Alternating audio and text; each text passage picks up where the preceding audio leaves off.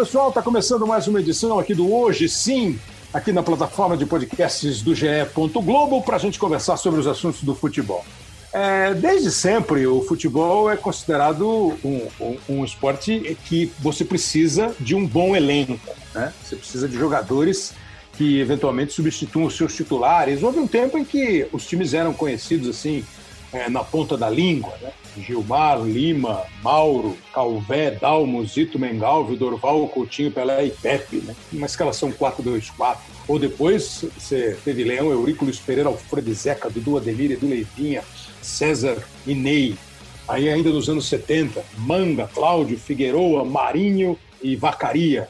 É, Falcão, Batista e Caçapava, Valdomiro, Dario e Lula. E assim vieram os times, até chegar com anos 80, Raul, Leandro, Marinho, Mozeri Júnior, Andrade Adilizico, Tita, Nunes e Lico. Esses times aí estão na ponta da língua dos torcedores. Você falava o time de core salteado, como dizia no tempo da escola. Hoje em dia é muito diferente. E a partir da, da fórmula de disputa atual do campeonato, que começou lá em 2003, o campeonato disputado por pontos corridos, ficou sempre muito eh, repetida a questão, a tese de que você precisa ter um bom elenco. O que é ter um bom elenco? Como formar um bom elenco? Quais os princípios básicos para você formar? Quantos jogadores? Onde é que você vai pesquisar? Quanto tempo demora? Qual é a relação técnico-clube? E hoje nós temos aqui três convidados. Mais para frente vai conversar com a gente o Paulo Roberto Falcão. O negócio hoje está meio colorado, porque o Paulo Roberto Falcão vai falar aqui daqui a pouco. É, um dos nossos convidados é o Rodrigo Caetano. O Rodrigo Caetano que teve uma carreira como jogador de futebol e acho que ficou mais conhecido, pelo menos por mim, como um diretor executivo de clubes de futebol. Trabalhou no Grêmio, trabalhou no está trabalhando hoje no Internacional, é o diretor executivo do Internacional, teve passagens por Flamengo, Fluminense, Vasco da Gama, com trabalhos como sempre no mundo do futebol, né? Às vezes elogiado, às vezes contestado. Ih, gastou demais, gastou mal, contratou bem, contratou mal. Hoje nós estamos gravando esse programa no dia 8 de setembro. Ele é o diretor executivo do time líder do Campeonato Brasileiro Internacional. E o nosso outro convidado também é carimbado aqui no nosso podcast é o Murici Ramalho, que com quem eu sempre discuti muito essa questão assim, como é que é? Pô, Murici, por que vocês, treinadores, contra... ele ainda era treinador na época, Pô, vocês vão lá, chegam num clube e falam, eu quero fulano, fulano, fulano e fulano. Aí depois passam três, quatro meses, vocês vão embora e os fulanos ficam tudo lá no clube.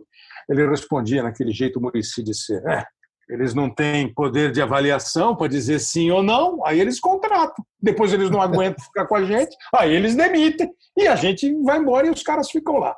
Então nós vamos começar um pouquinho sobre essa formação de elenco com o Murici e com o Rodrigo Caetano, a princípio. Agradecendo muito a presença de vocês. Murici, eu queria começar com você perguntando assim: o técnico, quando ele tem a oportunidade de ajudar na montagem de um elenco, porque normalmente o técnico pega um trabalho já andando, né, Murici? Um trabalho andando no sentido de você não chega num clube que não tem ninguém, você chega num clube que tem jogadores já fazendo parte do elenco. Às vezes você consegue, no começo de temporada, dizer: olha, nós precisamos disso, daquilo. Qual é a primeira coisa que o técnico pensa, Murici, quando ele é convidado a montar um elenco? Obrigado pela presença de novo, professor. Não, eu acho assim, eu acho que ele tem que chegar no clube que está sendo contratado e avaliar realmente o elenco. Mas eu acho que, assim, é, que isso, é, o dirigente, quando contrata o técnico, ele tem que explicar a situação do clube, como é que é o clube, se as categorias de base funcionam, todas essas coisas. O que eu não concordo é o técnico, ele dá todo o poder ao técnico, ele ser praticamente o, o dono do clube, ou seja, é ele que corta a grama, é ele que contrata, ele que faz tudo. Essas coisas para mim não existem, entendeu? Então, é, mas acontece que sempre quando se contrata um técnico, o Kleber, é, os clubes não estão bem. E aí, meu, é como um amor novo, ele dá tudo pro cara. Então chega lá, entrega pro cara o clube. E não pode ser assim. Aí, como você falou, aí em quatro meses não tem resultado, esse amor acabou e o cara manda ele embora e acabou. E fica todo aquele monte de gente lá. Aí chega outro treinador, a mesma coisa, não, esse aqui não quero, eu quero meus quatro ou cinco. Aí o dirigente fica né, carente, fica é, é, precisando de resultado. de novo. É, aquela resultado e contrata mais ainda, entendeu? Então, isso o que, que acontece, que eu acho?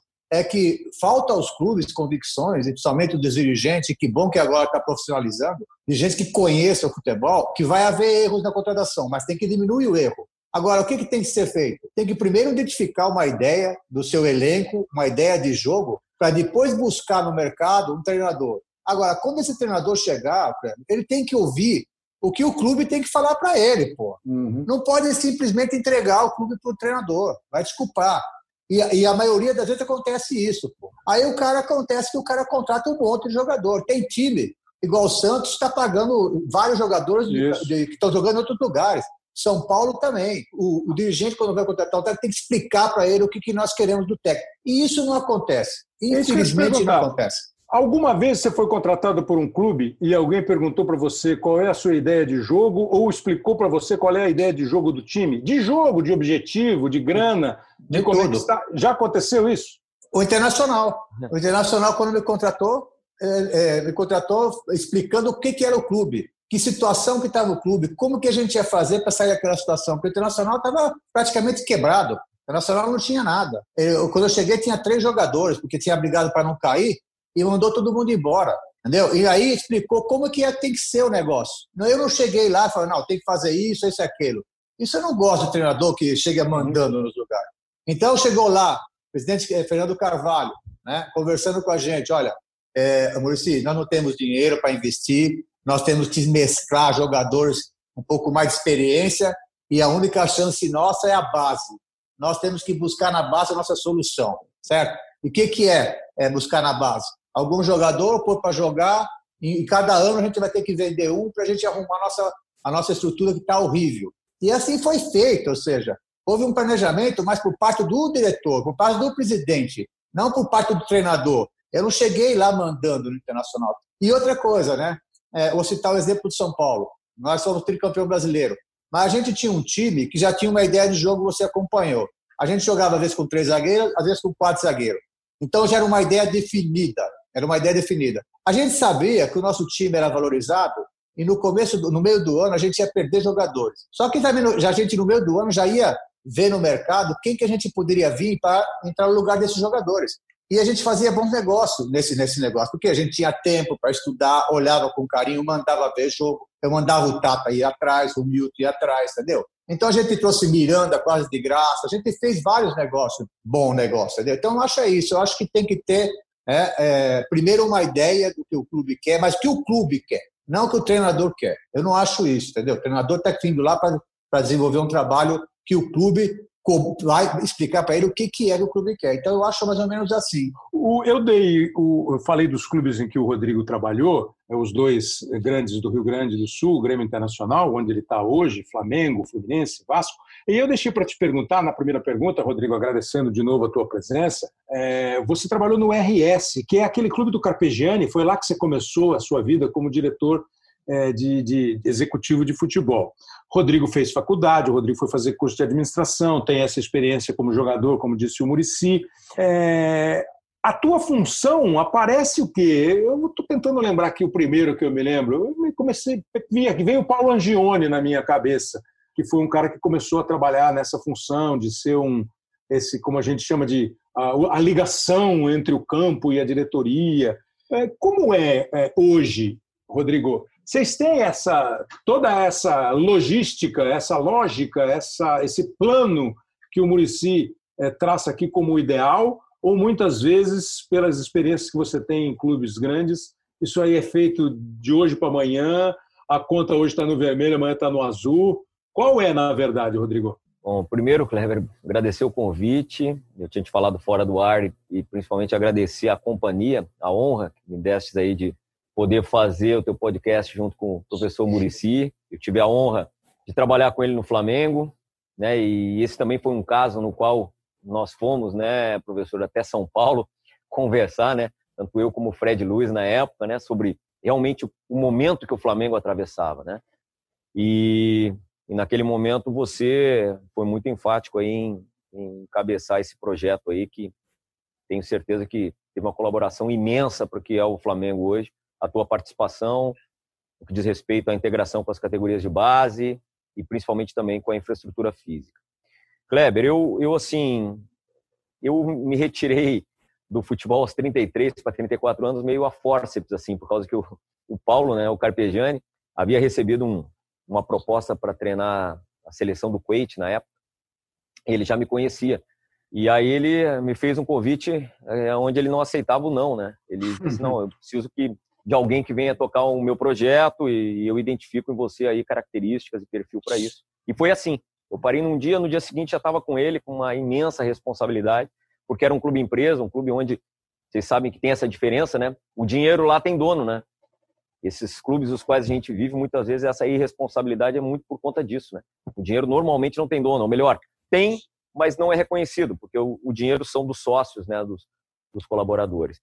E bom, e a partir de então eu, eu sigo essa função Lembrando também, Kleber, que dentro de, são praticamente 18 anos já nessa função.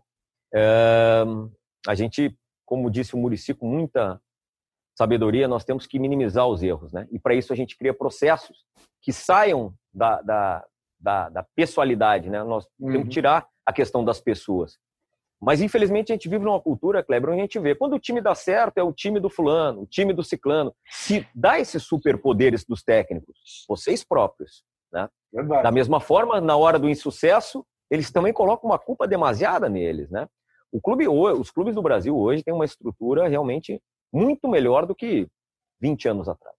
E nós, executivos, estamos inseridos nisso. Nós somos uma peça que não fica restrita na montagem de elenco. Eu te diria que a montagem de elenco ela é apenas uma. Nós temos inúmeras pessoas as quais nós gerimos aqui.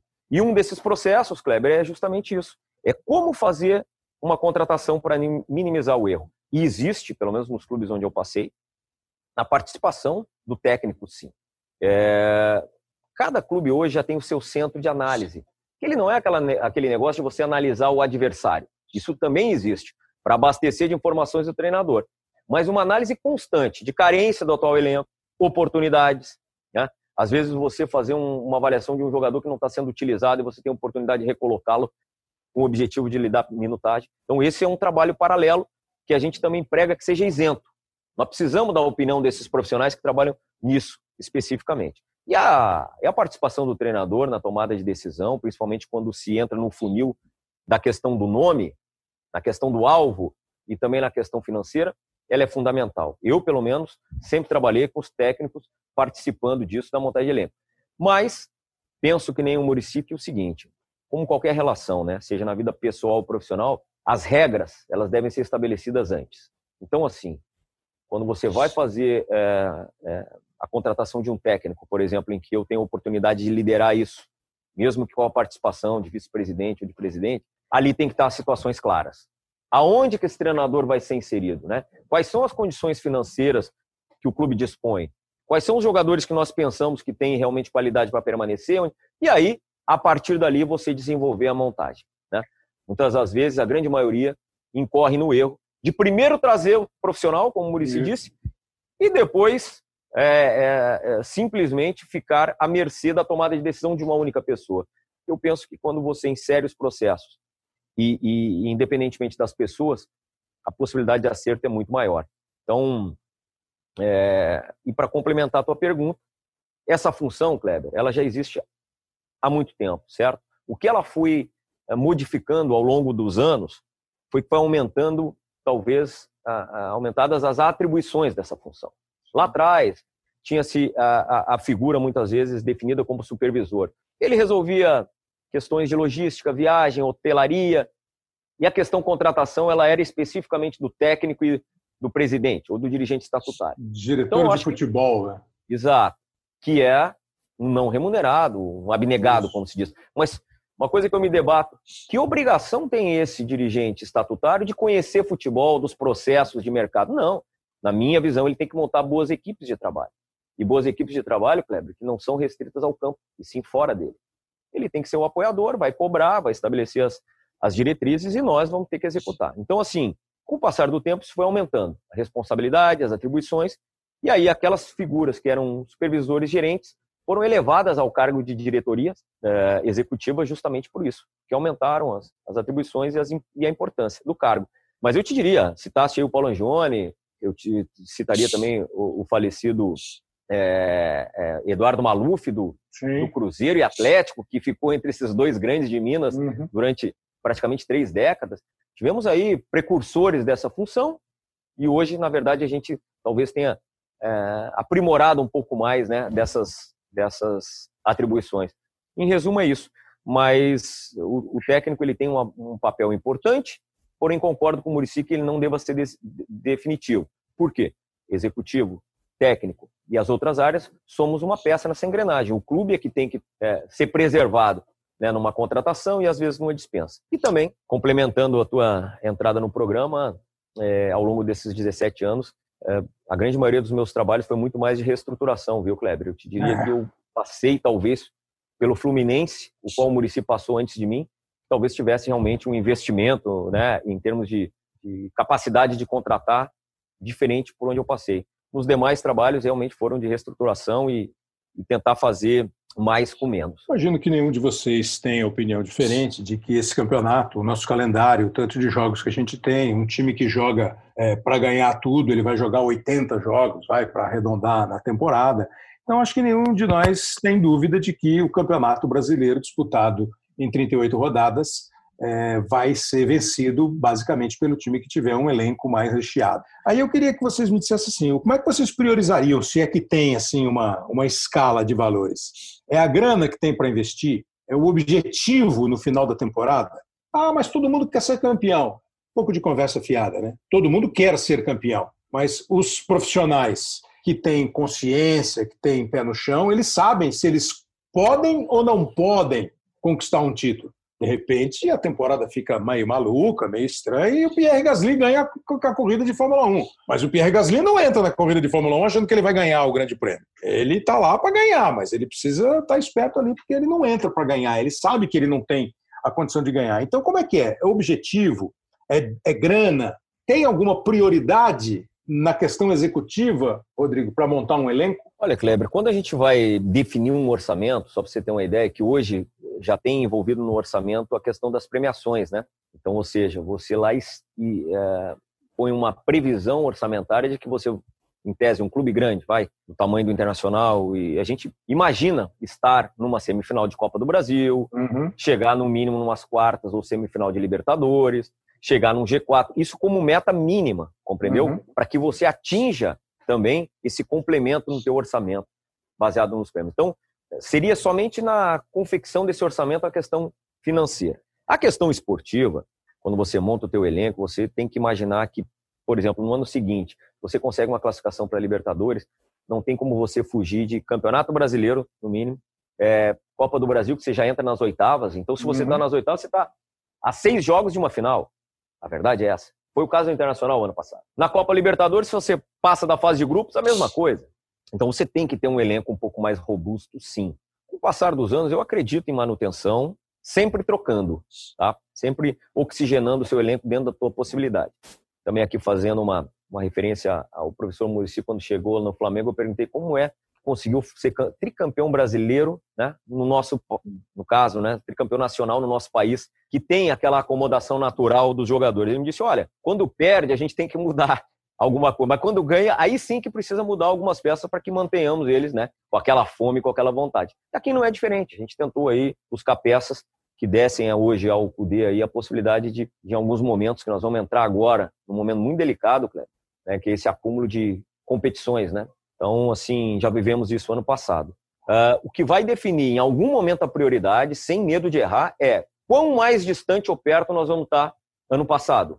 O Internacional foi passando de fase, passou nas quartas pelo Palmeiras, semi pelo Cruzeiro. Bom, naquele momento nós tínhamos jogos do brasileiro no meio do caminho, tinha uma Copa do Brasil, não tinha como você não juntar todos os esforços para uma final de Copa do Brasil que infelizmente não vencemos, entendeu? Então, assim, você planeja um objetivo financeiro e estratégico lá atrás, como é, meta mínima, né? Mas o desenrolar aí das competições, eu acho que pelo menos é isso que faz a nossa tomada de decisão. E isso a gente vai ver com o passar dos jogos. Hoje, somos líderes do brasileiro. A gente sabe que ainda tem 30, 30 rodadas pela frente. Em algum momento, teremos jogos importantes do Campeonato Brasileiro, Copa do Brasil e Libertadores, e aí nós vamos ter que eleger naquele momento o que nós vamos estar mais perto. Não tem jeito. Murici, o que é um bom elenco, Murici? Bom, primeiro eu queria só, só complementar o negócio do Rodrigo, de, ou seja, que os, os dirigentes, todo mundo quer ganhar, mas é claro que ele não pode falar que ele quer ser sexto lugar, que ele quer sétimo lugar. Ele é o campeão do mundo, né? Então é porque 10% do que se faz no futebol é que vaza, o resto ninguém sabe nada, entendeu? Então é, é uma coisa assim, ninguém vem em público e fala, ó, nós somos sétimo, vamos ser sétimo lugar, oitavo, Libertadores para nós está ótimo, entendeu? Se falar isso, cai antes de estrear. Cai pô. a casa, é. cai o treinador, cai todo mundo, cai, entendeu? Então, é, é, a gente tem que ter, entende isso no futebol, essas coisas, né? Essa coisa de falar, né? Mas dentro, é igual o Rodrigo falou, nós profissionais, e vocês, por exemplo, que estão que bem perto do futebol, sabe o que a gente pode chegar, mais ou menos. Não tem jeito, entendeu? Aí, às vezes, quando surpreende alguém, né? surpreende é. um campeonato. Não, é, é, não, é, não costuma ser sempre, mas às vezes acontece, né? Eu acho que é, é, o, o, bom elenco, eu acho, né? É, como o Rodrigo falou, primeiro você tem que sentar e ver que quanto, que, que quantos campeonatos você vai disputar.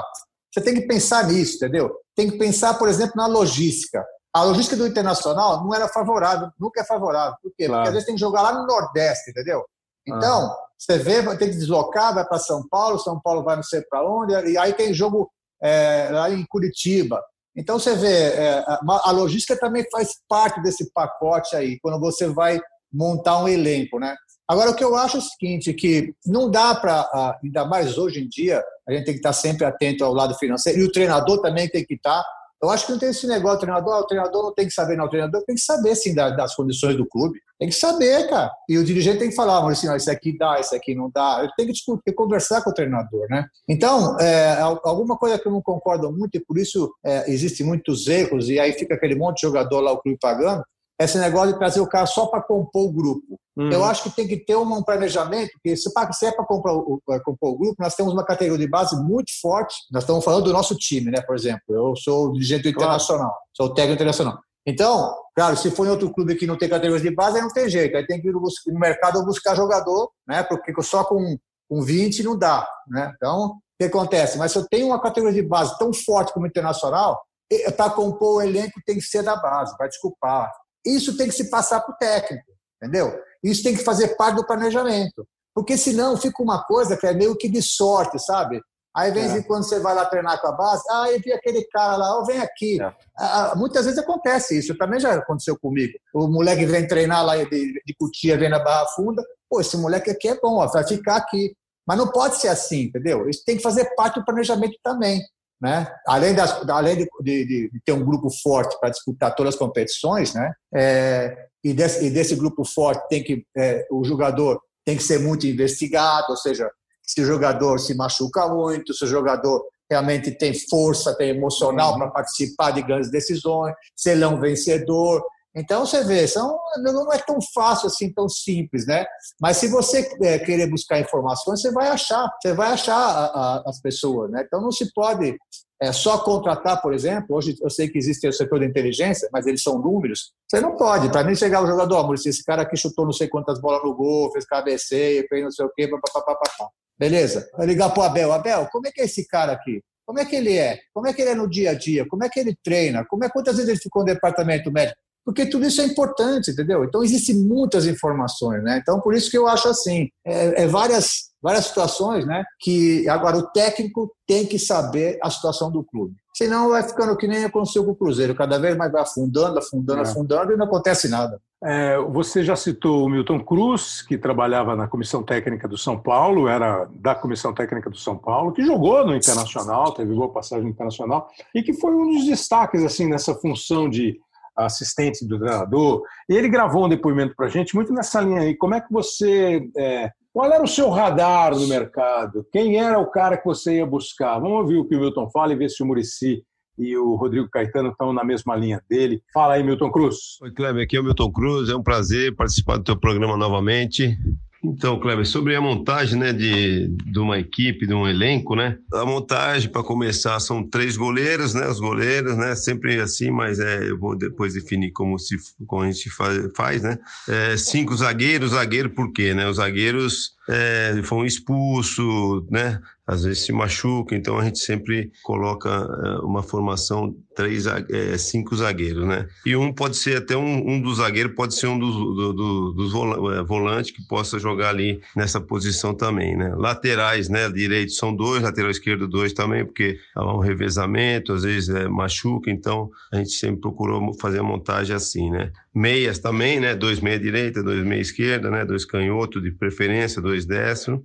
No ataque, cinco também, né? Que hoje a maioria dos times joga com, com dois pontas e um centroavante, né? Dos dois lados, né? Então joga com dois, é, dois pontas abertos, né? Que, é, são que, que eles falam que são meia, mas muitos times jogam com meia, alguns times jogam com ponta, então é, a montagem com cinco atacantes, né? É um total de é, um total de 20, 20, 20, 20, 20, é, 20 21 jogadores, né? É, jogadores de, de qualidade, jogadores que possa estar né, tá disputando posição um com o outro, né? E aí você completa também com jogadores da base, né? Para você ter um elenco hoje, um elenco é, que seria ideal, seria um, um elenco com 20, 28 jogadores no máximo, né? Então a gente, como a gente procura esses jogadores, né? Sempre, né? A gente procura, né? Durante é, a temporada você vai vendo os jogos, vendo jogadores que te chamam a atenção e pela característica de, da equipe, vai mapeando e vai, né? Começa a, a mapear esses jogadores, né? Pela característica da, da sua equipe, né? Como que ela joga, né? né? Essa montagem ela é, ela é feita assim, né? A gente geralmente em setembro, quando é, a gente já estava já com os nomes já tudo forma, forma, é, formado já os nomes que a gente queria para contratar. Porque se você vai deixando muito para o fim, as equipes né, vão vendo também e vai e vai contratando. E você é, fazendo isso, as equipes já, já você já praticamente você tem um jogador seguro com você, né? Segurado com você, palavrado com você, e aí acaba né, não, não tendo uma concorrência no fim do ano, porque aí no fim do ano já tem essa concorrência, porque o jogador se destaca, vários clubes estão é, vendo também, e aí onde que tem aquela concorrência e aonde que tem é, a, a, valorização do jogador. Então a gente sempre procurou, antes de, do fim do ano, em setembro, fim de setembro mais ou menos, a gente já está com, com o time já definido para a próxima temporada, os jogadores que vão ficar, os jogadores que vão sair, né? Então a gente já, já fazia esse planejamento. O Rodrigo, ele fala em setembro, você já tem os caras mais ou menos na mira, dá um número de jogadores, e aí a parte técnica chega em vocês da, da execução, da parte executiva, ou vocês participam disso tudo para o cara falar assim, ó, é que eu fiquei pensando quando você falou de orçamento no, no, no, no país, né? O governo federal, o executivo do governo tem que mandar o orçamento para a Câmara, para a Câmara aprovar, porque se tem o período que ele tem que mandar, porque se não aprovar, não entra em vigor na, na próxima, na próxima, no próximo ano. É, para vocês é mais ou menos assim, a hora que vocês decidem, pô, vamos ver, claro, quanto é que nós vamos faturar o ano que vem, qual é a nossa projeção de faturamento, pô, então nós temos que vender um cara. Aí eles chegam com essa listinha aí para vocês. Vocês já estão com a. Vocês já estão com o talão de cheque, hoje, com a transferência bancária, já está tudo pronto. Está com a senha do internet banking. Boa, Kleber. Aqui a gente sempre, na maioria dos clubes, a gente sempre corre primeiro tendo que vender para depois trazer, né? É, ou às vezes você pode trazer um determinado jogador, mas já tem que assumir o compromisso com o teu financeiro que em algum momento você vai vender. Não tem jeito, é. né? É, mas assim, eu concordo com o Milton ali. Isso é uma coisa que é constante. Não adianta você achar que, principalmente hoje no Brasil, onde você praticamente monta é, é, dois times na mesma temporada, né? Porque a gente está aberto está sujeito aí a, a saídas né, no início do ano, né, dezembro, janeiro, quando termina, em condições normais, terminaria a nossa temporada, e outra no meio do ano, né, quando vêm normalmente os clubes europeus e nos levam os jogadores que nós também temos interesse que muitas vezes que, que possam ir, né, e a gente precisa fazer caixa. Então, você tem que estar trabalhando de forma constante. Na hora de sair, você já tem as opções de, de reposição. É, é, eu te falo que, assim, é, é bastante difícil, né? A gente vê que os, os elencos mudam muito hoje em dia. Cada vez menos é possível você fazer negócio dentro do Brasil. É incrível isso. Pois é. Né? Porque às vezes é mais fácil você trazer um jogador de fora, seja ele sul-americano, igual da Europa, do que você muitas vezes chegar num clube brasileiro e dizer eu tenho interesse no seu jogador, quanto custa?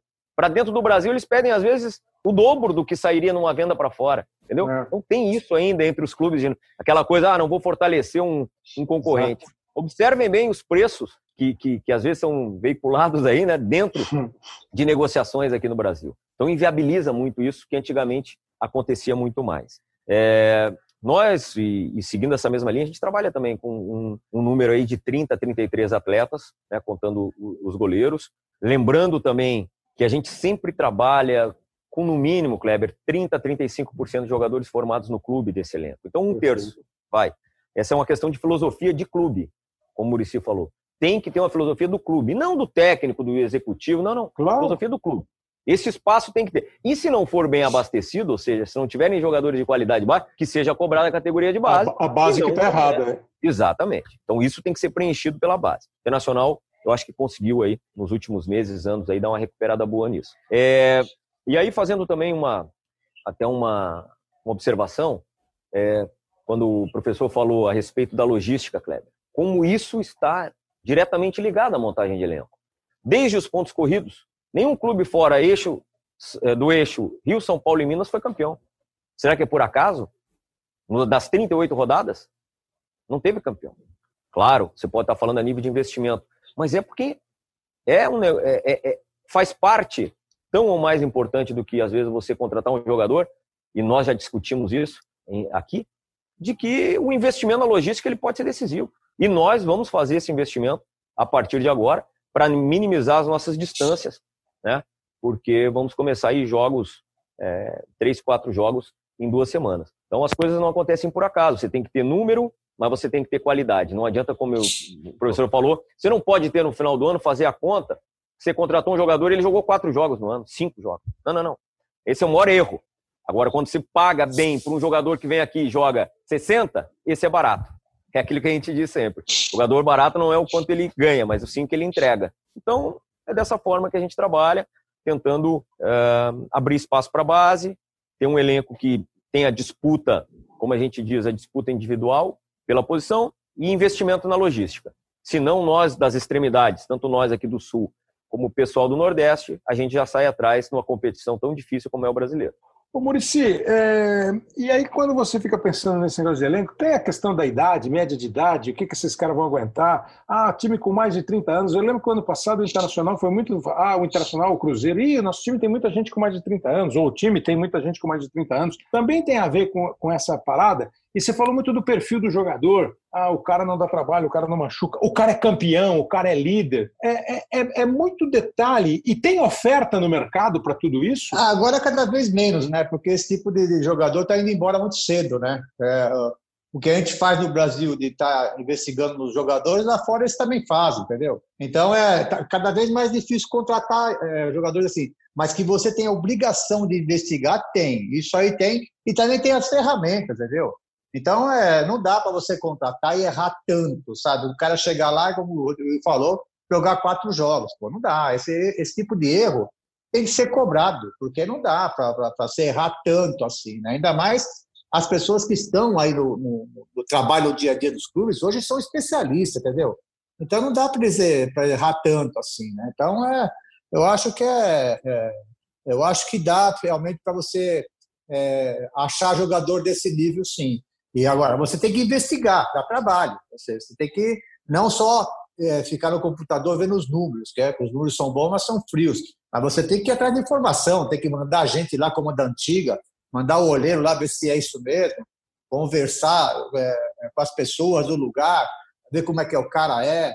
é isso acionar o departamento médico é mais fácil. Se eu sou no departamento médico, ele vai saber quantos jogos ele ficou fora, todas essas coisas. Né? Então, tudo isso é, dá para fazer sim. É, é só questão de, de filosofia de trabalho. Você tem que implantar isso no clube e, claro, e as pessoas que estão perto de você te ajudar nesse sentido. Então, dá para fazer tranquilamente esses, esses vencedores que eu falei. Isso conta muito. Você chegar num clube como internacional, você tem que ter, além de tudo isso, saber jogar, tem que ter personalidade e tem que ser campeão, porque lá é um clube gigante e a pressão é enorme.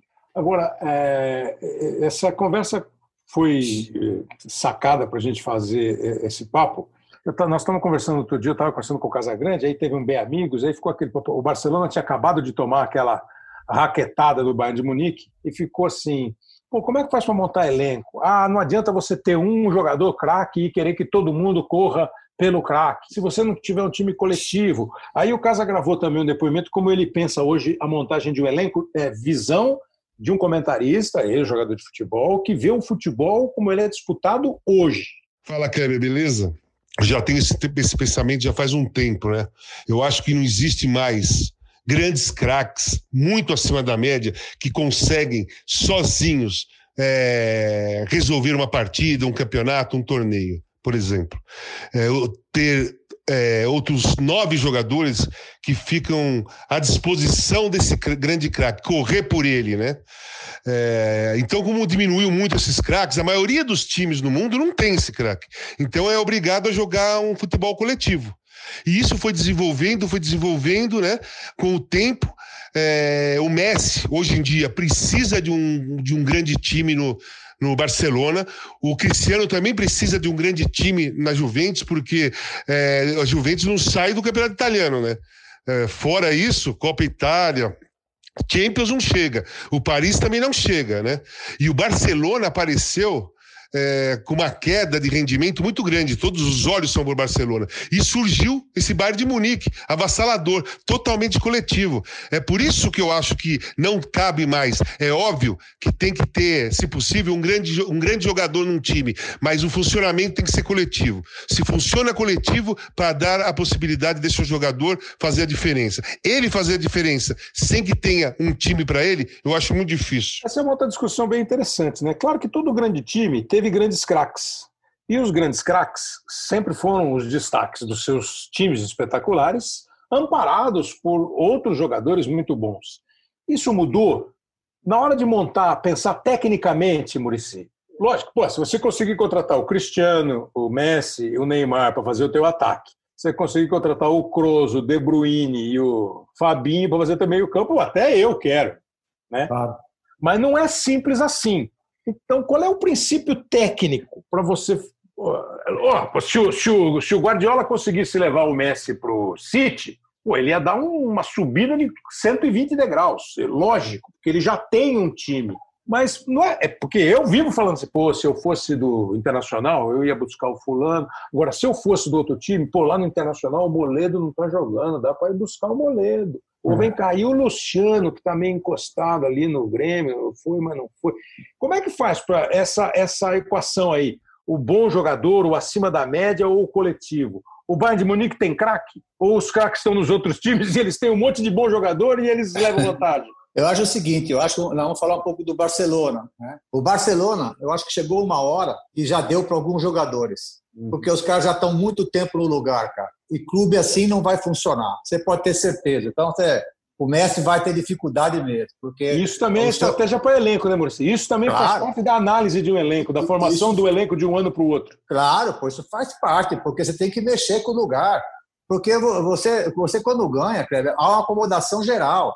Há a acomodação do, da comissão técnica, dos dirigentes, do torcedor, do jogador, principalmente do jogador.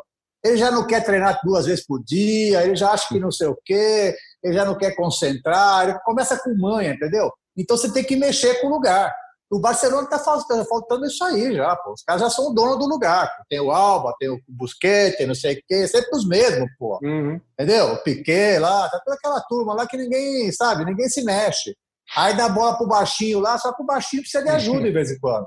Então, eu também concordo isso mesmo. Existe o lado coletivo, mas você tendo um, um diferente, eu falo, porra, isso ajuda muito. Por quê? Mas faz jogar vezes... para ele o time? Faz o time não, jogar por ele, para ele? Ou isso não, não cabe mais? Não jogar para ele, mas é claro que você vai, por exemplo, você tem um Messi, você não pode pôr o Messi para correr atrás de um lateral esquerdo, eu acho, sabe? Você não Melhor vai fazer não, é. tudo. É, porra, caramba, você perde o cara também, entendeu? Você tem que respeitar que o cara. Agora, todo esporte é assim, todo esporte tem o lado coletivo e tem o lado individual. O basquete está mostrando na NBA que eu adoro, estou vendo todo dia. Tá, o, que acontece? O coletivo não está funcionando, Pedro. Dá a bola para o cara. É uhum. assim, não é que vai ser toda hora acontecer isso, né? Até, a, a, até alguns times da NBA é até chato, porque sempre dá a bola pro Barba lá e o Barba só ele que faz a bola. Ele pega a bola e joga, ele pega a bola e, sabe, aquele time dele é chato de se ver, porque só joga ele. O risco. Então, é, mas que, é o risco. Mas o que, que acontece? Mas, pô, mas tem os outros times, tem que fazer a parede, tem que fazer o bloqueio para o cara né, jogar de três. Então tem jogadas para aquele cara também. Agora, o coletivo. Agora, o que acontece? Vamos falar do Bayern? O Bayern é um time, como você falou, tá perfeito. Tem muito bons jogadores em todas as posições. É impressionante jogando e no banco. O time é muito forte, entendeu? O time não tem uma deficiência, uma, desde o goleiro até o ponta, até o banco, né? Até o treinador também, mudar o treinador, fazer um treinador mais jovem, né? Todas essas coisas. Então, é uma potência. E, e outra, além da parte técnica, uma potência física, né? Se você vê o Bayern jogar, fisicamente sobra, entendeu? Sobra mesmo. Coisa que já o Barcelona não está fazendo mais, porque já não quer sacrifícios. Já. Você vê o time do, do Bayern, tem muitos jogadores jovens, né? Que, meu, pô, o que eles fazem é brincadeira, o que eles correm, o que eles se movimentam, né? Então você vê, mas o, o craque, porra, o cara me ofereceu o Messi, eu falei, não, o Messi não, porque meu time só joga coletivamente, o Messi não quer o Messi, o Messi, pelo amor de Deus. É igual é. você falou, você imaginou o City levar o Messi, pô, aí fica, aí vai ficar brincadeira. Tem um técnico como aquele lá, que já está acostumado a ganhar título, e tem um monte de jogador bons, né? Porque o, o City tem muitos bons jogadores. E aí você tem um Messi, pelo amor de Deus. Então, a gente não pode, sabe, também, né? Ah, não, o individual não. Não, individual sim, cara. Você tem que ter ah. pelo menos um, pô, o que, que é isso? O que, que o cara faz ali? Chega uma hora que o seu time não está funcionando, dá a bola para ele que ele vai resolver, pô. O, o, o que me parece, assim, é... Ah, aliás, quando você falou que você não ia querer o Messi, nós já estávamos demitindo você, viu, Maurício? Já estávamos procurando treinador. Não, não, o Messi eu não quero, nós já estávamos trocando. é, o que parece, assim, é, é, eu acho que a, a, conclusão, Rodrigo, assim, não adianta eu ter um time meia boca, bem meia boca, e dizer assim, eu vou contratar o Messi e pronto. É isso aí. Você não vai resolver. Agora, se eu tenho condição de ter um time coletivamente forte e, além disso, ainda ter, não precisa ser o Messi, né? não precisa ser o Messi, pode ter jogadores, porra, o Lewandowski, o Miller, é, você tem jogadores. Agora, a minha pergunta para você é a seguinte, Rodrigo: você deve concordar com tudo isso que foi dito. De quem é a obrigação primeira de perceber que deu. Quem é o cara que precisa dar o primeiro alerta? Deu. É você ou é o treinador? Não, Kleber, eu acho que pode ser ambos, né? Porque o técnico tem uma visão do campo, do dia a dia, daquele jogador que muitas das vezes ele já está mais resistente à questão essa de se sacrificar, porque o Murici sabe. O sacrifício do treino é que dá a condição para o cara jogar sem sofrer. Claro. É isso. E quando você ganha, ou quando você está muito tempo no clube, esse sacrifício muitas vezes você já não, não consegue uh, não consegue entregar. Uh, mas a participação de fora também. É, Aí vem uma questão cultural também nossa, né? Comparada aí à, à Europa. Nosso jogador, ele infelizmente, ele não aceita é, muitas vezes não jogar. Você citou que os clubes aqui identificam, não, mas o fulano não está jogando. Sim, mas ele faz parte do meu elenco. Eu quero lógico, que ele fique. Lógico. Eu quero que ele seja utilizado. Porém. Aí que você monta um elenco bom. Eu quero que Exatamente. esse cara fique. Não é só Exatamente. não reforçar o outro. É eu saber que o dia que o Zé Gabriel se machuca, que o Cuesta está suspenso, pô, eu tenho o Moledo, para citar o exemplo exato, do Moledo. E que, exato, e que foi e é tão titular quanto, né? Lógico. Que foi durante muito tempo. Mas aí é que tá. A gente está vendo, inclusive, em outras equipes, como é difícil você colocar a cultura de que em determinado momento você não vai iniciar o jogo. E aí já gera. O professor sabe, é aquela, a questão do, dos agentes que ficam vendendo solução fácil, é a própria família, quer dizer, é, é, muito complexo você gerenciar atletas hoje. Então, quando entra num período de muito tempo num clube, bom, aumenta até o teu problema. É claro que a gente aqui está generalizando, tá? Agora, as individualidades, eu gostaria de ter sempre os, os mais diferentes ao meu favor. O que, que acontece, Kleber? É que muitas das vezes depende do momento seu no clube. Por exemplo, você vai fazer uma montagem de elenco e você tem um recurso X, certo? Daqui a pouco você é melhor você distribuir entre vários bons jogadores para talvez no passo seguinte concentrar em um ou dois jogadores diferentes. Você tem que entender em que momento o clube se encontra. O que, é mais necessário? Porque muitas vezes você vai lá, concentra em uma única peça, essa peça vem e não vai te entregar também. Entendeu? Então, eu acho que primeiro você tem que rechear de bons jogadores para depois, como a gente costuma dizer, né, talvez tentar trazer a cereja do bolo. Eu iria nessa, é, nesse fluxo aí, né, de tomada de decisão nesse sentido, mas quero sempre os jogadores que fazem a diferença, não só porque eles vão decidir jogos, porque eles também vão sem dúvida nenhuma, preocupar o adversário, a gente sabe que isso faz toda a diferença. O Murici vai ficar um pouquinho mais com a gente, eu vou liberar já, que já estou com quase 50 minutos do Rodrigo, então eu vou fazer uns.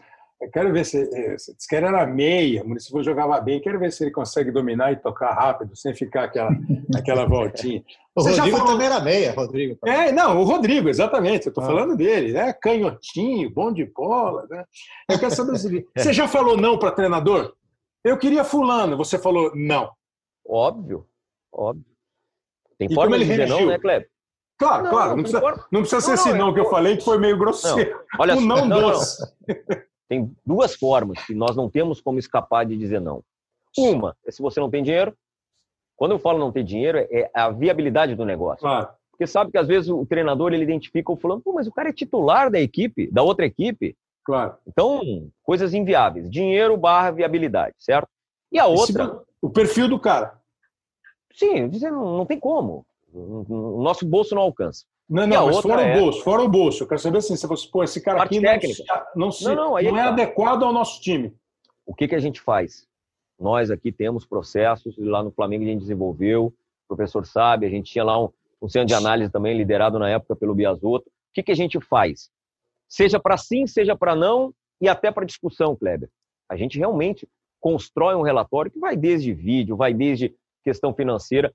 Como último estágio, a gente manda um profissional lá assistir em loco as partidas, certo? Para nós darmos um parecer técnico. Esse parecer técnico ele tem que prevalecer. Ou seja, o treinador tem que entender que, olha, o nosso processo não indica esse. Mas não é apenas dizer o não e também sugerir ah, uma solução. Ah, ah. Entendeu? Olha, o perfil, o número de lesões, a, os últimos, a minutagem que ele teve não foi elevada, tivemos lá vendo, a gente não indica. Já aconteceu isso, de nós uhum. mandarmos um profissional, esse profissional voltar, olha, tirei informações, observei em loco três partidas, não é o perfil que a gente deseja. A gente volta ao técnico e diz, olha, tiramos todas as, as nossas conclusões, a gente não indica esse, essa contratação, porém, gostaríamos que você avaliasse essa solução que a gente está te dando. É assim. normalmente, o cara, normalmente o cara reage bem ou fica um clima, pinta um clima? Precisa de uma DR? Não, nunca.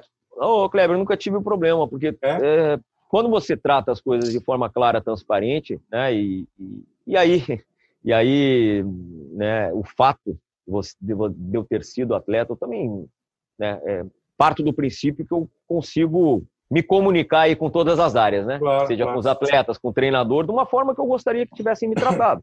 Então, até hoje não tive problema e, e acho que a gente sempre conduziu bem dessa forma. Mas ela sempre é isso. Tem a questão financeira, que pode ser um não, inviável, e tem a questão técnica também. Quando você uhum. abastece o treinador de informações, ele mesmo se convence. O meu papel é não é dizer não, é convencer ele de que aquela não é a melhor solução. É Ô, Cléber, Cléber, Fala, um Claro. Por isso, por isso que você tem que saber quem você está contratando, cara. Você tem que contratar o cara que tem que aceitar essas coisas, pô. Você não pode, não pode chegar no clube e, e, e querer contratar todo mundo e, e, e às vezes o, diretor, o Rodrigo não consegue convencer o cara. Você tem que saber que, que perfil que é esses caras. Hoje em dia uhum. não funciona mais.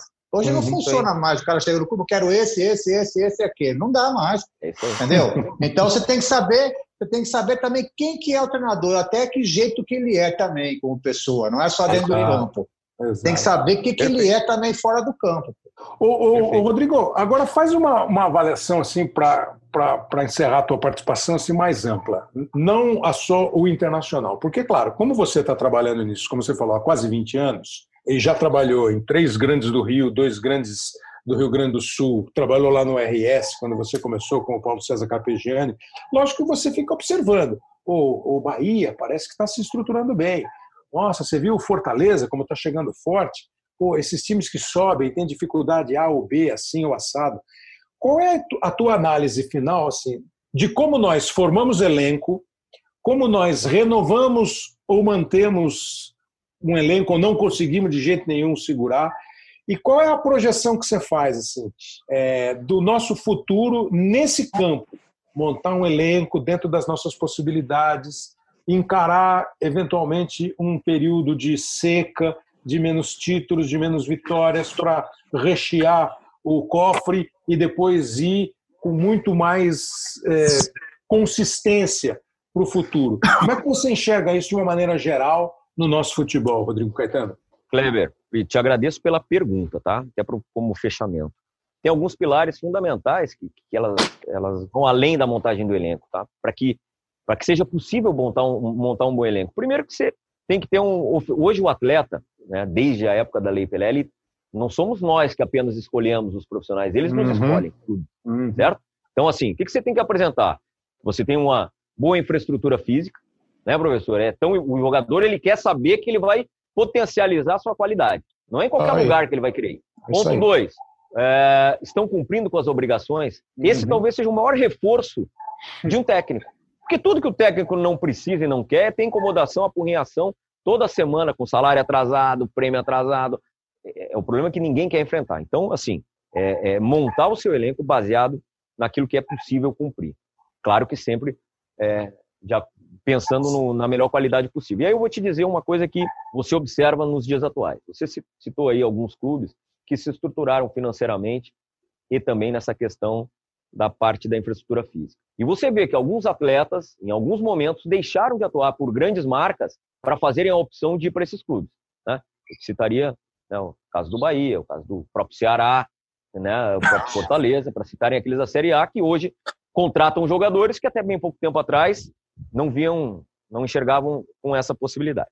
E um ponto tão ou mais importante, Cleber, é comunicar bem.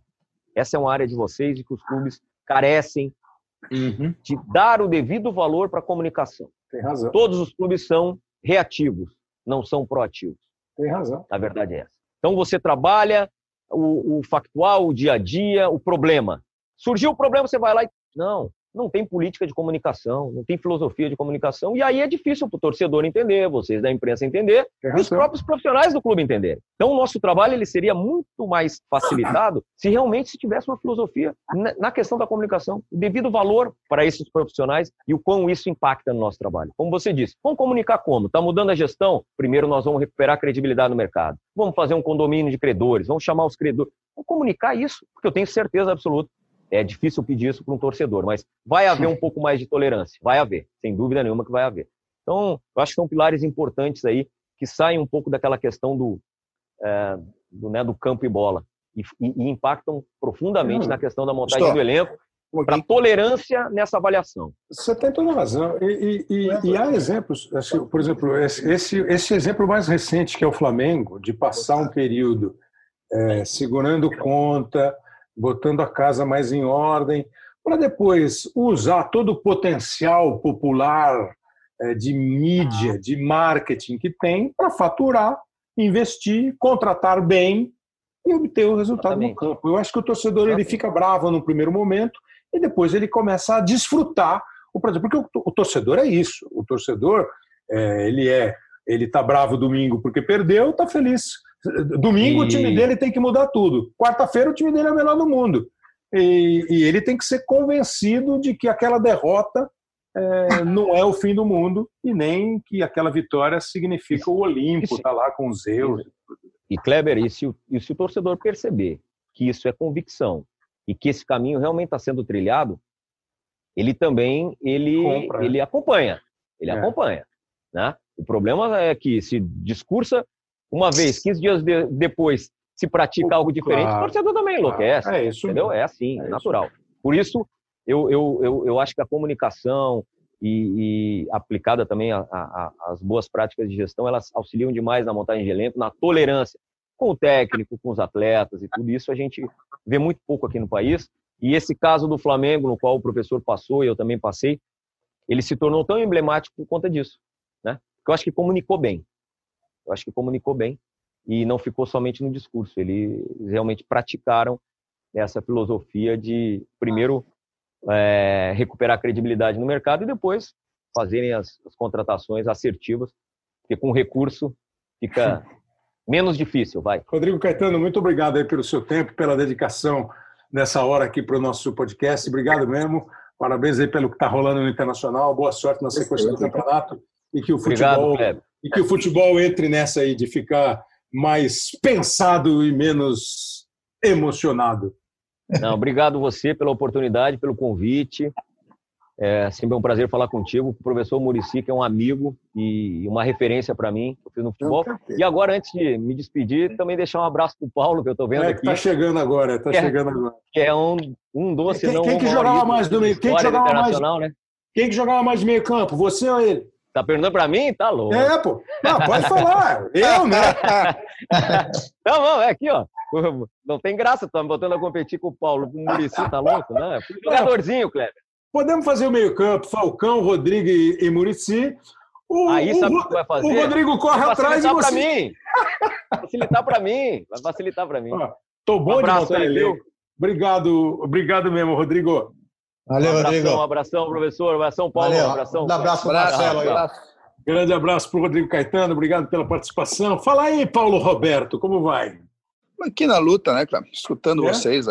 É. E, enfim, futebol é tão, tem algumas leis próprias, né, que são mas pela vezes... imagem que eu estou vendo, você está numa luta fácil.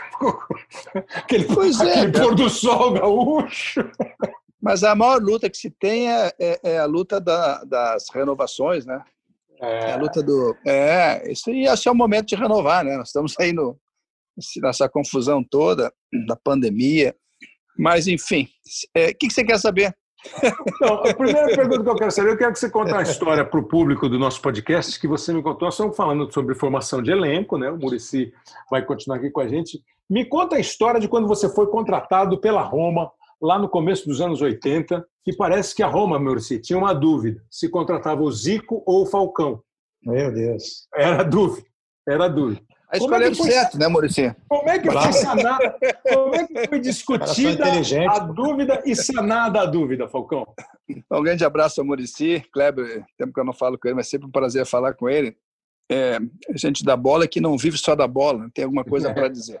É, enfim, eu, na, na, realidade, é a história que me contaram, né? que a Roma conversou lá com alguns caras que conheciam bem o mercado italiano, entre eles o Dino Sani, que foi ídolo do Milan, né? Uhum. Ele te lançou no Internacional, né?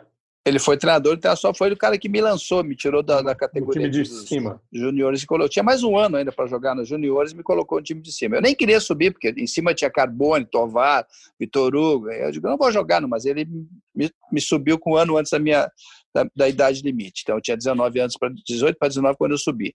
E ele, e ele teria dito para a direção do Roma quando perguntaram, porque eles também estavam querendo o Zico, mas só podia levar um estrangeiro, e teria o Dino Sani dito, pelo menos foi o que me contaram, olha, se vocês querem alguém vai fazer gol, leva o Zico. Agora, se vocês querem alguém para arrumar o time, leva o Falcão. É a história que, ele me, que me falaram na Roma. E três anos depois, quando começou, é, quando aconteceu a possibilidade de levar um segundo estrangeiro, eu estava em Gênova no sábado, no domingo de manhã, na realidade, na Itália, não, sábado, sábado, véspera do, do, do dia do, do, véspera do jogo, que foi o dia que nós fomos campeões com, com o Gênero, é, o presidente veio no meu quarto nós ligamos para o Zico. Mas aí o Zico já estava já tava com negociações bem adiantadas com a Udinese. Uhum. Ele foi para a Udinese, aí de repente o Cerezo veio conosco, que foi também uma grande aquisição. Essa é outra, esse é outro, outro segredo, né, Murici? É, o que eu preciso para o time porque, poxa, é claro, nós estamos falando de Falcão e Zico, né? Pô, você quer, quem que você quer, o Falcão ou o Zico? Fala assim, ah, pô, peraí, fecha a mão aí. Escreve Falcão é, é, num papelzinho, Zico no outro, mistura, põe para trás, mistura e me dá aqui. Eu bato, abro e pego. Não tenho, não preciso né, escolher entre Falcão e Zico. Mas esse detalhe que ele conta, que eu acho fundamental assim, no entendimento do clube do que ele precisa para montar um time, para montar um elenco. Não sei se isso é muito comum. É comum? É mais comum do que eu penso?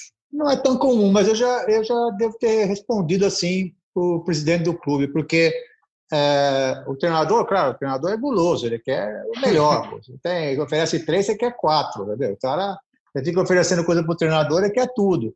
Mas já me perguntaram, amor, se esses dois não dá, um é um ou outro. Então, essa análise que o Falcão falou é correta.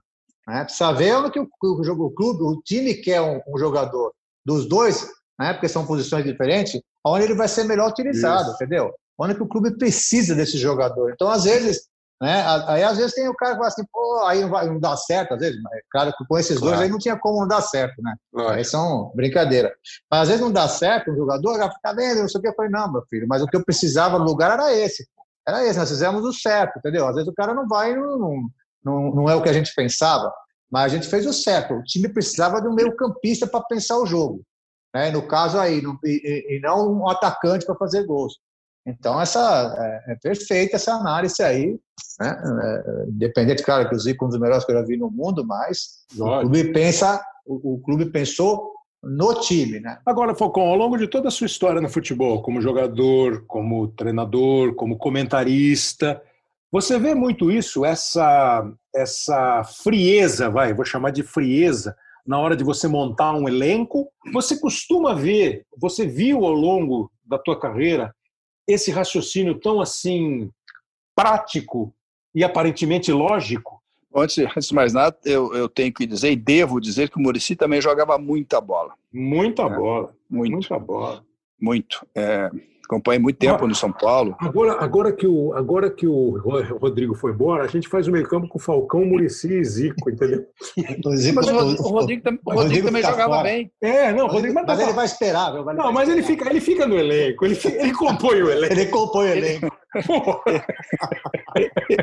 como, como, como ele é um jogador versátil, vai ficar no banco. ele é o Coringa. Coringa fica no banco. Nada pior que o Coringa, né, Maurício? O Coringa é, nunca claro, joga. Nada. Kleber, jogador ruim nunca se machuca. Frase que fizeram há muito tempo. O cara tá sempre pronto. E é... aquela outra que é boa, assim, pô, não tem esse cara no elenco, porque ele é ruim. Uma hora você vai pôr para jogar. Essa é sensacional. Então, são as histórias da bola que, que nos é deixam é feliz. Agora, olha, eu acho que depende muito né, de quem você. Qual é o teu potencial econômico do teu clube, né? Claro que você tem uma base, né? É evidente que você tem que ter jogadores que possam. É, é, jogadores que sejam importantes, né, independentes do, do dinheiro. Se você conseguir ter no grupo jogadores, algum jogador que arma o jogo, jogadores que de repente que colocam a bola para dentro, que você tenha jogadores que possam ter qualidade de sair jogando.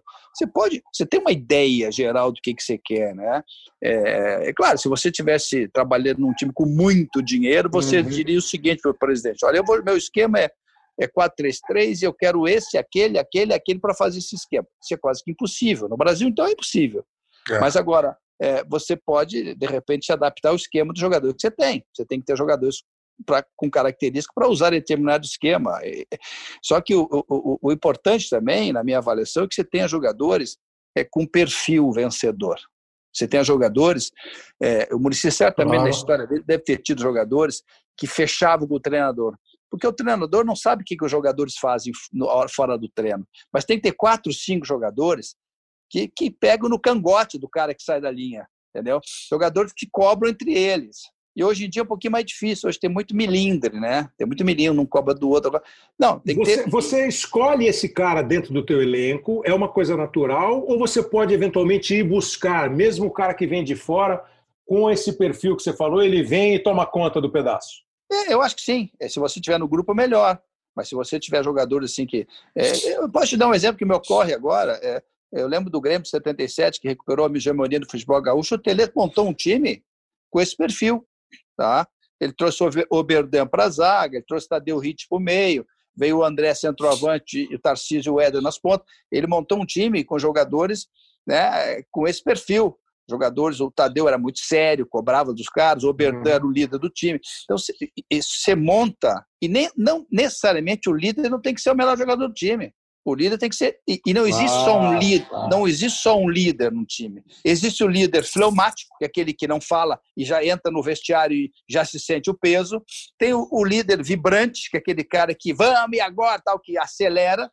E, e tem o líder técnico, aquele jogador que dá bola para ele, ele resolve. Então não tem só uma liderança, são várias lideranças no plantel que somando tudo para o objetivo único que é ganhar os jogos. Mas essa cobrança tem que ter entre eles. E o treinador não, não sabe que, se o jogador saiu, se o jogador não dormiu legal. Mas ele descobre feliz, quem é líder?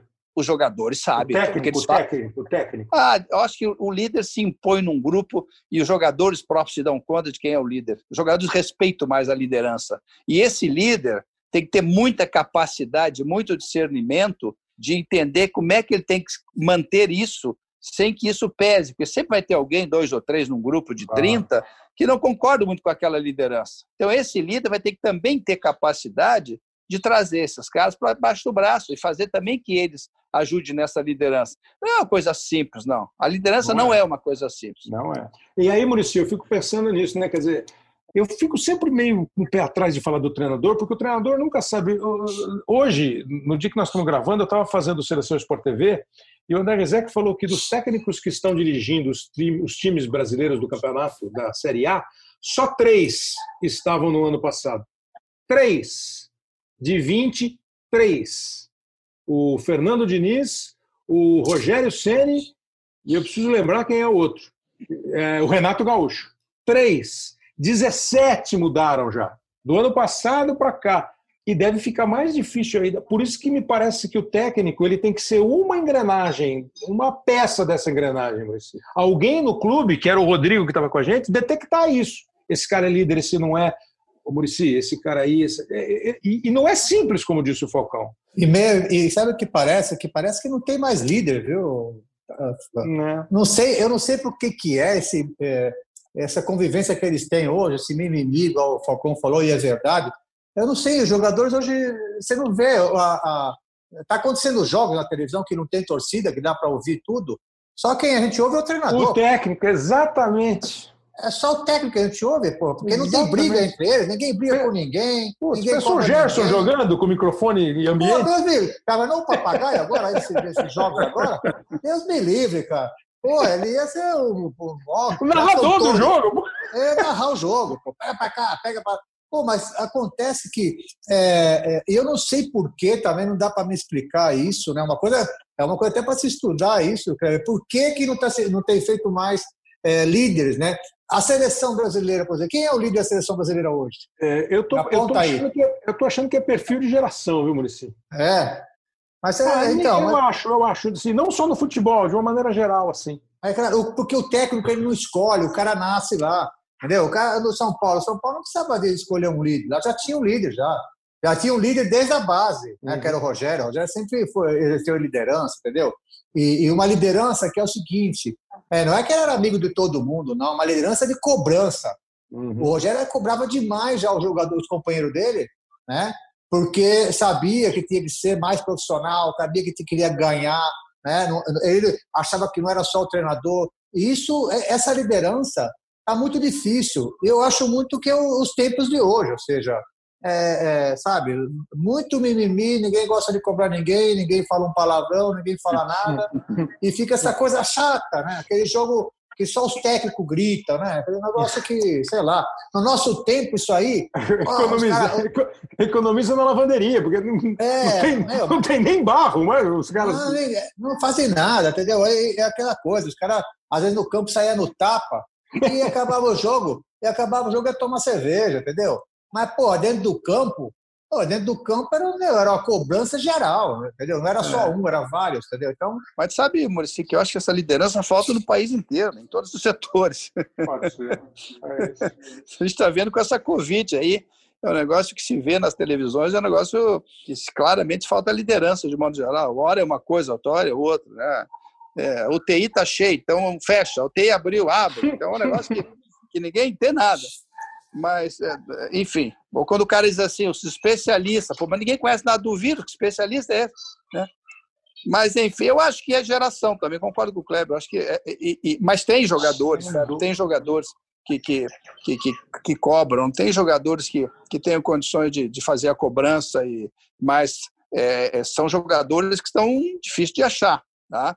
São jogadores que você tem que buscar no mercado. Mas é. É, é, você pode ter uma liderança. E formar assim, também, eu acho que dá para formar, viu? É, e, e, mostrar que, que, que, que tem uma liderança e que tem dois ou três jogadores, ou quatro, isso é para o bem do grupo, é para o bem do objetivo. Agora, é, é, é, a dificuldade, eu acho que isso também é de passado do treinador. Vocês estão falando dos treinadores que ficam berrando. Sempre eu fiquei pensando nessas coisas, né? eu fiquei pensando, cheguei à conclusão. É muito mais uma necessidade do próprio treinador, dele internamente, do que da, do, da, necessidade do time. É evidente né, que, de repente, cansei de ver o Murici dando um, um berro com alguém, como eu cansei de, de dar berro, mas o que chama atenção é muito berro, é muito berro. Eu vi um jogo esse dia, não falei o jogo, que o time tirou a bola e o, e o treinador gritava Murici, sai! Isso é treino, não precisa gritar. A bola já passou do meio campo, encurta o campo. Então, era um negócio assim. Verdade, é sai, é treino. Não foi treinado isso, cara. Não tem que sair quando a bola passa do meio campo, para encurtar é, campo. Lógico, Aí o cara é. dominou a bola do adversário, não. segura para não tomar a bola nas costas. É. Gente, isso é ABC do futebol. Sem falta, sem falta. Toca ali. Olha o fulano, pô. É, Mas isso aí, isso aí é o nervosismo do treinador. Às vezes o treinador. Claro. É, o treinador, é uma necessidade, ele, é uma necessidade ele... do treinador, dele, o, dele então, é dele. O treinador, o que ele mais fala no jogo é com o quarto árbitro. Eu não entendo isso. O que, que o quarto árbitro, o que, que o quarto árbitro vai resolver? Fala para mim. O quarto árbitro não resolve nada, cara. Ele no tá máximo aí, chama o cara para expulsar ele. Porra, é, não. o máximo é eu... falar, meu, tira esse cara que tá me enchendo o saco aqui, pô. Pô, a coisa mais chata que tem no futebol é isso, cara. Pô, é chatíssimo. e, o máximo, e, o, e o máximo que o quarto ato faz, ele bota a mãozinha assim, calma. Só ele é, calma, calma. calma. Ô, Falcão, a gente tava conversando aqui e o Milton, o Milton Cruz participou e ele deu tipo um, um, um, um número de jogadores para cada posição. Ele chegou aos 28. Três goleiros, cinco zagueiros, quatro laterais, seis meio-campistas, cinco atacantes. Dá 23. E aí você põe mais alguns da base, 28.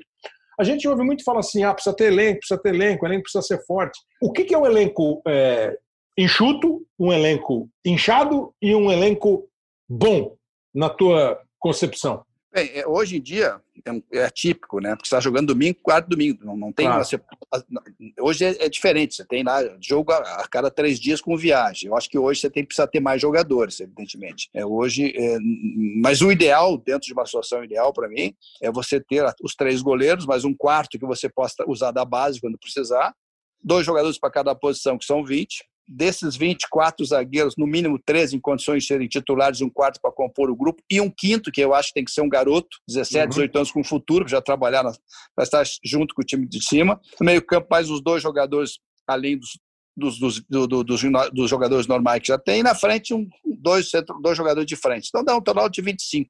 Tá? Eu diria é, com mais 25. 23 e 23 e, mais, mais o pessoalzinho da base. E, outra, e usando três a quatro jogadores da base, já com potencial de time profissional. Então você precisa você busca lá. Então acho que mais do que isso não tem necessidade. Para você, Murici, que já pegou o campeonato de ponto corrido, essa exigência, essas viagens, tem um número mágico ou é muito circunstancial? Não, eu não acho assim de, de número mágico, não. Às vezes é tem oportunidades, entendeu? Às vezes é, é no mercado de futebol também, é, a gente tem que ter a visão de, de, de, negócio. Às vezes parece um jogador que já tem lá é, 25, 26 jogadores, aparece mais um que é bom negócio para você, você não vai deixar de fazer, porque você pensa já no outro ano, por exemplo. Eu vou perder um jogador aqui, então vou trazer mais um, entendeu? Então não tem uma, para mim não tem uma regra, não, né? Agora, o que tem que estar tá aberto mesmo, se não tem jeito, e principalmente nos clubes grandes que investem na base, tem que estar aberto uma vagas para o pessoal da base, entendeu? Não, porque eu ouço muito vocês falando assim, é, você hoje não fala mais, mas, pô, meu elenco tem 38, não dá nem para treinar, pô. Tem 10, 12 no treino que ficam lá de bico porque eu não, não consigo nem dar atenção. Eu, eu, eu, quando cheguei em 2013, eu voltei em 2013 em São Paulo, São Paulo estava em 18º lugar, a primeira coisa que você tem que fazer é ir no departamento médico para ver que esse time está em 18º lugar. O departamento médico tinha uns 12 caras lá dentro. Aí fui ver no, no, elenco, tinha 40 no elenco. Aí não vai, meu, vai cair mesmo, entendeu? Então não tem como, você tem que mexer em alguma coisa, porque não é possível, sabe? É como você falou, é muita onda, é muito blá blá blá, é muitas é gente que não, não tá, tá torcendo contra, entendeu? É. Que não tá nem aí com o ambiente, pô, cria um ambiente ruim, entendeu? Então é, é, você tem que estar atento a tudo isso aí. Então é excesso é também não dá, excesso não dá. Kleber, Fala, Falcão. Oi. O Murici, o Murici fez a seguinte frase: Não, já, aí tem o, o, mercado, tem que aproveitar o mercado, ver um jogador bom, compra, porque já projeta o ano que vem. Ele podia fazer isso, porque ele não era demitido. É, exatamente. exatamente. É, é isso que a gente estava conversando. Não, dizer, como, é, como, é que você faz, né? É evidente que o mercado. Hoje, também você tem que pensar no mercado para vender, comprar jogadores, e claro, é, isso depende. Mas dentro de uma, dentro de uma realidade, é, é, é, e não pode se esquecer que hoje também ter jogadores significa ter possibilidade de vender, porque o clube também precisa de vender jogadores. Mas dentro de uma, de uma, de uma lógica normal, eu acho que até para treinar, né? Você, você vai ter uma qualidade de treino com 35 é muito difícil. É. Eu estou falando hoje, hoje está bem os 30, 35 porque essa confusão que vai acontecer. Mas dentro da normalidade, você tem que ter qualidade de treino. E você precisa, e de preferência, você não pode montar um treino, na minha avaliação, com todo respeito às opiniões contrárias, montar um treino em base é porque você tem 35 jogadores. Não, tem que montar um treino é. em base ao que o meu time está precisando, porque está falhando e terminando as hum, coisas. Hum, claro. Aí reserve, reserve Maurício, você resolve fazer um coletivo pronto na sexta-feira para ver se os trabalhos que você fez na semana resolveu. Você deixa no mínimo 10 fora. É isso aí. Eu, eu, eu, ouvi uma vez, eu fiz uma entrevista uma vez para o Esporte Espetacular com o Juan Carlos Osório, quando ele estava no São Paulo, e uma coisa que ele falou que me deixou, assim, eu achei muito interessante é eu preciso, em todo treino, dar atenção para todo mundo, para todo mundo estar tá pronto para o jogo, achando que vai ser usado. E aí, com muita gente, isso é muito mais difícil. Né? Muito mais difícil. Não tem. O, o Falcão fala outro negócio aqui que a gente estava na conversa. O Casagrande gravou um, um depoimento para a gente dizendo assim: hoje em dia é muito difícil você montar um elenco a partir de um craque. Ah, eu tenho esse fulano aqui, então todo mundo vai ter que jogar para ele. O Murici já deu o conceito dele, o próprio Rodrigo. É, e, e, e, a partir daquele teu exemplo, assim, você ir para Roma para ajudar a montar um time, você virou o craque do time, você seria o craque do time, mas você foi lá para ser o organizador do time também. Como é que é hoje, assim, futebol? Qual é essa a relação coletivo-individual? Ou é a mesma de sempre? Eu acho que o craque do time, o craque do time, é aquele que faz os companheiros jogarem mais do que eles estão acostumados a jogar. É, eu acho que, pelo menos, se você perguntar aqui que eu, qual foi meu trabalho lá na Roma, eu tive, claro, o trabalho muito de vestiário, né, porque a Roma não ganhava o campeonato há muito tempo, e, e, e, sei lá, nós tínhamos acho que 18 jogadores, né, e, e, eu lembro que eu trabalhava muito isso, de fazer, fazer os jogadores acreditarem um pouco mais neles, né, é, porque tinha o Bruno Conte cresceu muito de produção, né? O centroavante Prusso também, quer dizer, eu procurei é, é, ajudar nesse sentido. Eu acho que o meu trabalho foi muito mais de vestiário, de conscientização de que eles poderiam jogar mais e que se a Juventus, que era uma potência, podia até ganhar da gente, mas ia ganhar se jogasse bem. Nós não íamos jogar com receio porque era a Juventus do outro lado. Então, isso foi, uhum. então eu acho que o craque é aquele que faz o companheiro que está acostumado a dar uma nota 6 passar da nota 7 quem dá nota 5 passar da nota 6,5. Aí com isso cresce o time. É, cresce o coletivo, né? os jogadores crescem. E, mas eu acho assim, se você tiver um jogador como o Messi, ah, eu tenho o Messi, eu monto o time para o Messi. Maradona, jogadores que resolvem. Falando do Messi hoje, entendeu? É, é, o Cristiano Ronaldo é um pouquinho diferente. Né? O Cristiano Ronaldo é um jogador que, que, que, participa, é, é um jogador que, que não precisa se montar um esquema para ele. Mas, agora, é, é eu tenho sempre uma história, né? No caso do Messi, de um jogador que trabalhou comigo, que, que ele tinha muita qualidade, mas também não marcava. Eu usava ele nos últimos 10, nos últimos 30 minutos para jogar. Botava ele quando tinha 15 segundo tempo. E eu notava que ele só queria jogar com a bola, Maurício. Eu digo, olha, aí chamei ele, depois do, no, num treino da semana, e disse assim para ele, escuta, mas quem é o teu grande, o grande jogador do mundo para você? Ah, meu grande jogador do mundo é o Messi. Pô, então vem cá, no final do treino vem lá na minha sala que eu quero te mostrar uma coisinha. Aí tinha já falado com o meu cara que faz as minhas, os, as, gravava para mim algumas jogadas que eu queria, e eu mostrei um jogo para ele de Barcelona e Roma. Estava 4 ou 5 a 0 para o Barcelona, 65 minutos do segundo tempo. O Messi voltando de lesão, pegou a bola no meio-campo e perdeu a bola. E a Roma contra-atacou, chegando forte para fazer o gol. De repente, na entrada da área, o, o jogador do Roma que carregava a bola sofreu uma falta. Messi. Até que fez a falta foi o Messi. Aí eu olhei para ele: você não pode fazer isso aqui? 5 a 0 o cara voltando de lesão, jogo definido. Então, isso é cultura tática. Isso é ter noção. Claro. Isso é uma coisa. Então, tem coisas no futebol, e o futebol tem leis próprias, a gente sabe disso, mas eu acho que você tem que ter é, um time com objetivos, um time com jogadores vencedores, um time com jogadores que se cobrem entre eles, um time que tenha condições de, de, de, de ter assim é, perfil é, emocional para cima, sabe? Que sejam, que sejam é, não, porque tem jogadores que sofrem quando estão em dificuldade, cara e tem jogadores que crescem. Então você tem que saber identificar esses jogadores. Tá ruim, esse aqui não pode jogar. Tá ruim, bota aquele, porque aquele cresce durante o jogo. É jogador de decisão. E isso é difícil montar. E para montar, precisa tempo. Por si, qual foi o maior elenco que você jogou? Eu joguei? É. Ah, foi em 75, acho, no São aquele Paulo. São Paulo de 75? É, porque aquele time ficou acho 45 partidas sem perder. Era um time muito forte, né? Um time... Bom, era, era, era Valdir, Nelson, Era Valdir Pérez, não, Paranhos, era Valdir Pérez, é, Forlan, né? Paranhos, além de Gilberto. Forlan, Forlan era titular, mas quando tinha viagem, ele não viajava nunca. Sim, né? claro. Por causa do avião, né? Aí o. Batista jogava, né? Aí Paranhos, além do Gilberto, o Chicão, eu e o Pedro Rocha, Terto, é, Mirandinha, depois Serginho Chulapa, e Piau e depois é Sérgio. O Zé Carlos, quer dizer. Zé Carlos, né? E o teu, Isso. Falcão? Qual foi o maior elenco que você jogou? Qual era o goleiro do, qual era o goleiro do Murici de São Paulo? Valdir Pérez. Valdir Pérez. Então tá. O meu é o mesmo. Valdir. Leandro, Oscar. Essa, ah, mas a seleção, a seleção não vale, né? Ah, sem dúvida, aí esse é, foi um elenco. É brincadeira, esse, é, esse, foi um elenco, esse foi um elenco sensacional, né? Esse foi, Nossa, era um time e um elenco, né? O time, da, o, time, o time do Roma, que tinha o Cerezo, também era um timaço, sabe? É, a gente perdeu a Copa do, do, do, da Liga dos Campeões nos pênaltis para o Liverpool. Os jogadores machucaram bastante naquele jogo, não, mas era um, também um time forte. E aqui no Internacional, eu diria o time do o time, o time de 79 foi o time que conseguiu aquele título invicto. Né? Qual foi o melhor? 75, 76 ou 79?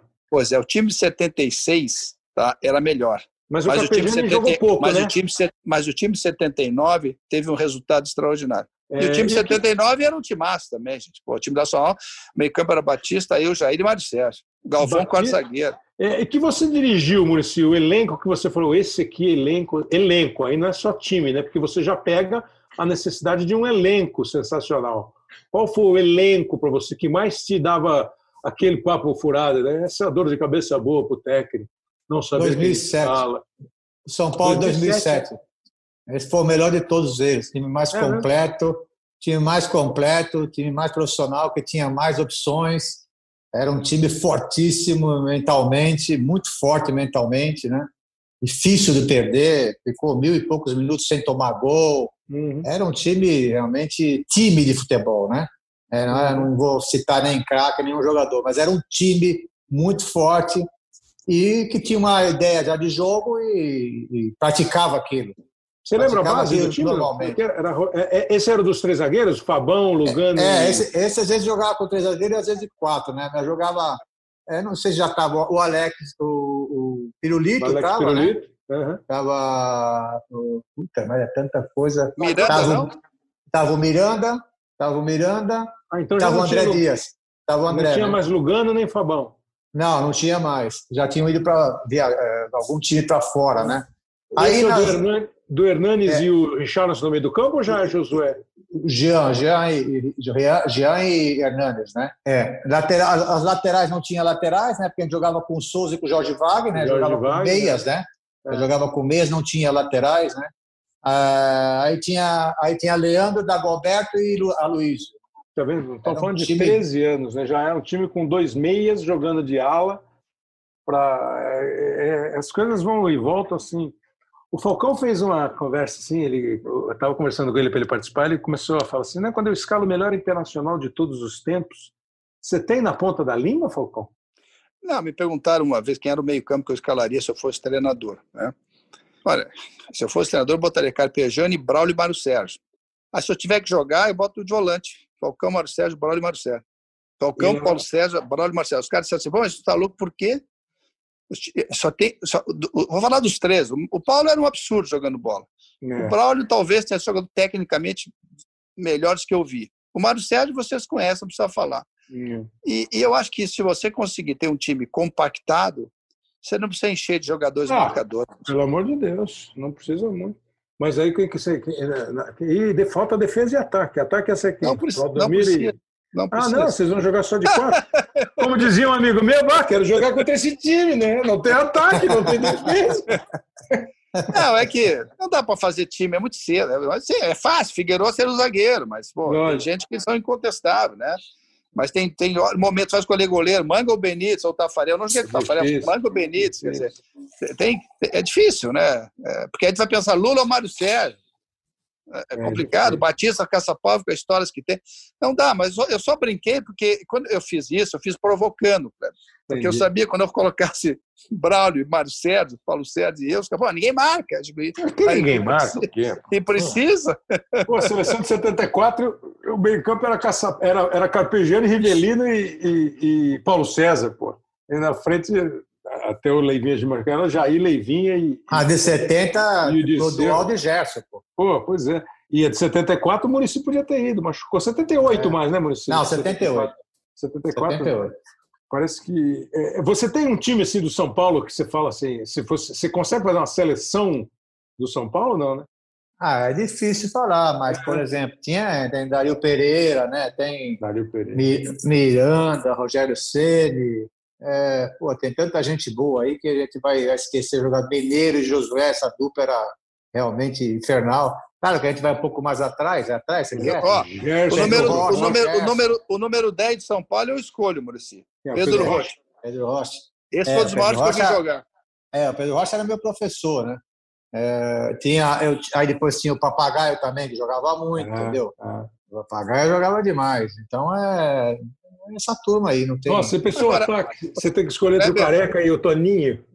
Então, Careca, cara. Toninho, Serginho. Miller. Falaram, o São, Paulo, o São Paulo, o São Paulo que eu joguei, infelizmente foi por pouco tempo, três meses. O São Paulo era um negócio impressionante, cara. Zé, o Gilmar no gol, Zé Teodoro, Oscar, Dário Pereira e Nelsinho. Essa defesa era espetacular. É, no meio campo, no meio-campo jogava o Márcio, eu joguei, joguei, jogava o Pita, e à frente era Silas, que fazia o terceiro homem de um lado, o Sidney, que fazia o quarto do outro, o Miller, o Miller e Careca juntos era uma loucura. Nossa, Aí me lembrei do Cilinho, claro. Deixa eu contar a historinha rapidinho do Cilinho, pegando o gancho, pegando o gancho do Murici, que falou que os treinadores estão berrando muito, e eu concordo. O Cilinho, na reunião de terça-feira, que ele fazia sempre depois do jogo de domingo, ele fazia uma reunião no meio do campo e o Zé Teodoro pediu a palavra. O Zé, que hoje é treinador, diz assim: pô, chefe, só fica ali no banco, só não grita, só não xinga, só fica quietinho, só não faz nada. Aí o Cilinho diz assim: Maurício Cilinho, ah, tá, Zé, Tu quer que eu torça. tu, quer tu não que quer que eu treine o time, observe. o Cilinho, atribui ao Cilinho, e ele falou, eu acho que é, é uma das frases mais espetaculares da história, não do futebol, né, porque ela, ela sai do futebol. Cilinho, o que, que te irrita? Duas coisas me irritam: garçom e centroavante de cabeça baixa. o silêncio... Você querendo chamar o garçom e o cara de cabeça baixa e o centroavante de cabeça baixa? Não mas a coisa, a doce. Aí ele foi, ele foi jogar, acho que em Ribeirão Preto, e ele organizou o time, tudo, assim. Aí o Zé Teodoro, sempre o Zé, chefe, mas e o volante? Ninguém vai marcar o volante do adversário. O volante Marco eu, Zé, do banco. Aí terminou o jogo, o cara fez dois, o cara fez dois gols, o volante. Na, na terça-feira, na volta dos treinos, o Zé Teodoro viu, chefe? Só não quis marcar o volante. Ah, tá bem, Zé chama o Quemelo e manda contratar o volante. Chama o Quemelo. Quemelo.